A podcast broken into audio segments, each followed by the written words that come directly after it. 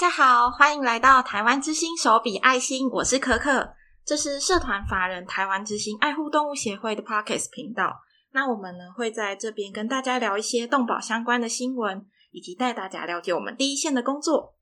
不知道大家对于动保工作啊，或者是动保团体会有什么样的想象？我自己以前对动保团体的想象是，就是工作的地方有很多狗，然后大家都要穿雨鞋上班，不然会沾湿这样子。那不过，台湾之星跟想象中其实有点不太一样，因为我们目前主要的资源是放在绝育行动，那我们没有在做救援，也没有在做收容，那工作的地方也没有就是什么狗场啊，或是猫园之类的。但是我们在第一线的工作，也是有跟很多的狗、还有猫、还有人类去做接触的。那希望可以透过这个 Podcast，让大家可以掀开动保工作的神秘面纱。当然，追踪我们的粉丝专业或是 IG 也非常的欢迎哦。那这一集想要来跟大家聊一下台湾之星的起源跟现况。前来分享的呢，就是我们的头头之一，台湾之星爱护动物协会的秘书长小戴。嗨，大家好，我是小戴。小戴啊，其实就是我们的创始成员之一嘛。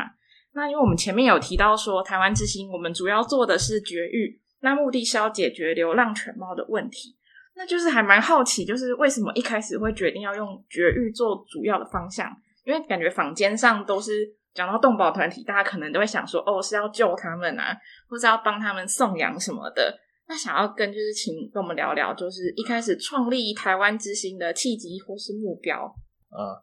台湾之心的成立，呃，今、嗯、今年算是第十个年头了。那在九年前的时候啊，呃，因为当时我们有几位伙伴。具有了一些像是呃传统我们认知的收容所、犬猫收容所的工作的经验，或者是一般动保团体呃工作的经验，或者是志工，那或者是就是很单纯的一些支持者，或者是对这个领域有有想要关心的人。那当时我们就认为说，嗯，看到很多很多很辛苦的志工、爱心人士、爱妈跟狗场的这些经营者。不断的在收容跟救援街头上这些无主的浪犬猫，但这个这个问题它是无止境的。当我们就想象说，如果水龙头没有关紧的话，不断的漏水。可是呢，呃，现在我们包含公部门，呃，那个时候包含公部门的解决方法就是不断的拿水桶在接漏水，而不是把水龙头关紧。哦，那因此我们就认为说，必须要从源头的去解决这个问题。当时也盘点我们的资源哦。认为说，呃，像需要狗场这样一个有土地或者是持续性的经费、持续性的资源的这样子的资源，我们比较欠缺。嗯，但是我们却具备有像是兽医师相关的背景的伙伴，哦，或者是已经有一些绝育行动经验累积的伙伴，那我们就认为说，好，那我们从源头来着手。那这个源头部分，我们采取了一个概念，叫做呃黄金三原则，分别是绝育行动、政策推动以及教育推广。那绝育其实只是其中的一个部分，那唯有这三者一起多管齐下，才有办法全面的在社会面去解决这样的问题。哦，那呃，我们认为说流浪犬猫的问题，最主要还是来自于过多的数量，导致跟人类生活的呃范围重叠过多，产生太多的冲突。哦，那为了要去减少这些冲突，第一步当然是要减少它们的数量。我们认为说要人道的去做减量。族群的控制，目前可行最有效的方法就是采用犬猫绝育的方式。那所以我们才会有大量的绝育行动的工作。那当然，绝育这个部分，它还会关系到说，我们怎么去设定我们的目标？嗯，哦，要用什么样的方式去执行我们所谓的绝育工作？因为犬猫还是有很多很多不同的类型，虽然都是呃，我们讲结扎，就是把它做一个生理的中性化，哦，让它不再有生育的能力。是，可是今天。可能我们面对的是完全无主的流浪犬猫，嗯、或者是它是有主的，但是被放养的家犬猫，它可能有不同不同形饲养的形态，或者是不同的来源。那这就关系到说，流浪犬猫到底是怎么样产生，怎么样来的，怎么样会有现在这么庞大的族群啊？所谓的问题的源头。哦，那我们设定针对不同的。源头分析出不同的目标对象，进而设定不同的绝育策略，嗯、哦，产生不同的绝育行动。啊，这个是啊、呃，我们在这几年来陆陆续续的去做问题的分析、现况的分析之后啊、呃，慢慢你会有各种不同的对应的绝育行动的方式、工作模式。嗯，其实初衷都差不多嘛，就是想要解决流浪犬猫的问题。很多动保团体想要达成的这个目标算是蛮接近的，只是可能做法比较不一样。那我们台湾之星采取的方式就是，呃，比起等到流浪犬猫产生之后，我们才去进行扑杀、进行安乐，或者是呃很努力的帮他们送养。那比起这样子，后续才做这些行动，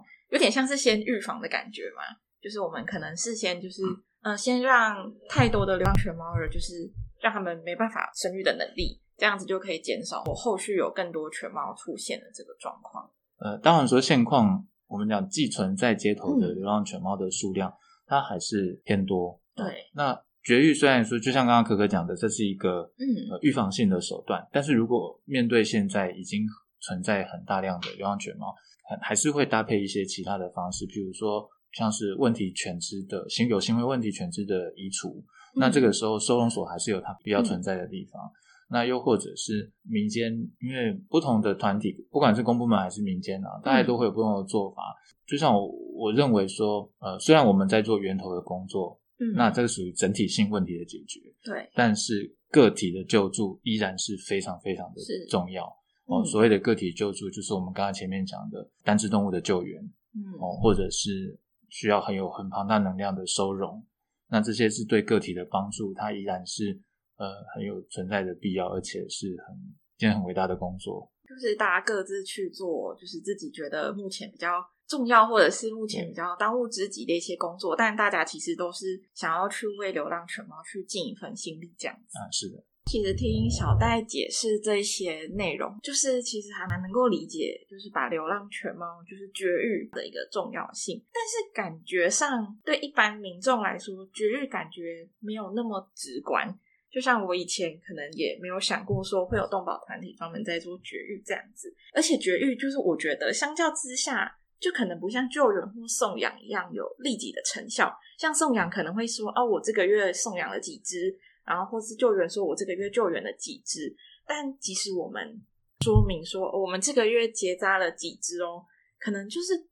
比较没有那么立即可以看到成果的感觉嘛，就是民众可能无法确实的看到说啊，这只狗狗真的被送养出去了，或者是说哦，我今天救援了三只猫咪这样子，感觉上绝育的成果比较会像数字，很难立即的看到成果，这样会不会觉得说在推广上？还蛮辛苦的，就很难去跟大家说明说为什么我们会想要做这件事情。就确实需要一些时间的累积，才能够让不管是一般民众，还是已经在合作的这种公部门，去了解说所谓的犬猫绝育它可以带来的效果哦，以及它中间的呃需要怎么去执行它。嗯、那呃，我们一开始会这样子跟一般的民众做沟通，说一只母狗呃身体健康的话，它可以从它性成熟之后，也就是说说它差不多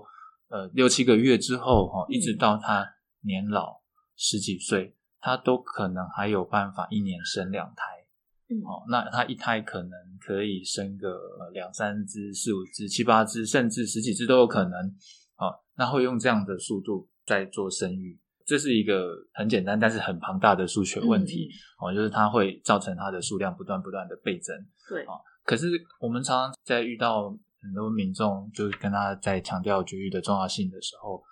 这对他的家犬，跟对或者甚至他的放养家犬，跟他宣导绝育的时候，他会说：“那个不会啊，我家的狗不会生啊，我都会顾好啊，嗯、哦，都会都反正他也不会出去嘛，对，哦之类等等的。但是这种状况都很难说，所以是是因此，我们都会非常极力的去说服事主，尽可能的要把他们家的都都要做结扎，嗯，哦，因为我们看过比较。极端的例子是，他把他的狗狗关在笼子，嗯、对，只是他的笼子因为放在室外，他还是被配到了，他的母犬还是被配到了，哦、还是怀孕了，还是生了小狗。当然，这种极这种例子比较极端，比较少见，但是这也显示了这件事情它其实很容易发生。对，哦，所以我们就会不断去强调它的重要性。嗯、那刚开始协会在成立之初采取的绝育行动呢？是所谓的下乡绝育，是好。那下乡绝育的模式，简单来说，就是我们会跟着医生以及职工，呃，用全台巡回的方式，在各个县市去做，呃，一次可能八十到一百只的犬猫绝育。哦，这样。那刚开始我们认为说这样的一个绝育行动呢，它的效果有一半以上是在做推广示范，呃，主要沟通对象还包含了在地的，呃，就讲动保主管机关好了，嗯、哦，然后呢，也可以很直接的去解决一些哦民众他们的放养犬猫不断生育造成数量不断增加的这个问题。是哦，那当然中间会有遇到一些阻碍嘛。譬如说，刚开始这些主管机关，他们认为这件事情没有必要，嗯，或者是比较难成为他们的政绩哦，然后做了，可能他可能花了一些时间力去做了，他的上级主管不会觉得这件事情有有需要去做，或者是民众没有感觉说哦，这个乡镇公所或县市政府在做事情，哦，所以他们兴兴趣缺缺，甚至还会拒绝我们。哦，那这些这些状况都遇过。可是当我们做了。多年之后，很多的民众他开始会去询问，开始会去期待说，那这个免费绝育活动下一次什么时候还会有？嗯，然后这样子的一个需求，自然也会让就是地方政府主管机关去了解到说，哦，原来这件事情有其重要性，而且有其必要性，之后的推广才会渐渐的呃比较顺利。可是它只是一个开始而已，因为。这个能够接触到还是只是一定的范围。我们还有很多无数的无主的游荡犬猫，嗯、还有一些观念真的还是根深蒂固、难以扭转的放养家犬猫的饲主，还没有办法去去接触到。这个都还是在努力当中。所以就是至少目前我们就是靠着去很多可能偏区去做下乡，那也算是一步一步的去建立起民众或者是当地的动保相关的主管机关。就是我们想要推广这个观念，嗯，相信之后会 越来越多人就是可以知道这件事情。那当然，现在网络的力量当然还是很重要。大家非常欢迎，就是帮我们分享一下，因为可能有很多，也许是你的亲人或是你的朋友，他们其实也不见得了解这样子的事情。那如果每个人都是稍微跟身边的人稍微宣导一下，那这个观念会扩散的越来越快。那想要问一下，因为台湾之星二零一二年成立了嘛？到现在也已经踏入第十年了，那十年就已经感觉是一个很有里程碑的一个数字，就是十这个数字，感觉就会有一种意义非凡的感觉。那小戴有什么想要说的话吗？就是关于我们台湾之星走过十年，对民众啊，或是对伙伴，有什么特别想要说明说的话吗？呃，这九个年头，嗯，到了现在第十年，对，呃，当然以协会来说的话，我们。有不断的再去深化跟精致化的目标，然后一步一步的去扩大这个能量，但是距离我们真正的目标，说实在的还有很长一段距离。虽然我们有很多的方向原工作原则，已经慢慢的都有很清晰的轮廓，对，可是它离实际上可以涵盖整个台湾。所有的问题的面的这个这个能量，它还是略有不足，嗯、可能还差得蛮远的。嗯、那我们会希望说，不管是下一个十年，还是说只要需要五年的时间，我们可以更快的去累积这样的一个能量。然后呢，呃，当然不会只有我们，我们一直认为说，解决、嗯、要解决这个问题，绝对不不会是只有台湾之星这个协会在做努力，而是所有的人都可以一起努力，大家都是一个合作的伙伴的关系。去解决这个问题，嗯、呃，那十十年好像看似看似很长，对，但其实有很多成长空间，对，哦，我们会再继续的努力，然后也希望有大家的支持，一起达成我们的目标。我们的目标就是完整的解决台湾流浪犬猫的问题。今天非常谢谢小戴来分享很多事情，那我们这一集就到这边啦。Podcast 的题我们长期有在募集哦，如果大家对我们有任何想知道的事情，有任何的疑问。都非常欢迎大家在提问箱丢问题给我们，那也不要忘记追踪我们的脸书粉砖、IG、噗浪跟加入赖的好友，台湾之星手比爱心，我们下次再见，拜拜。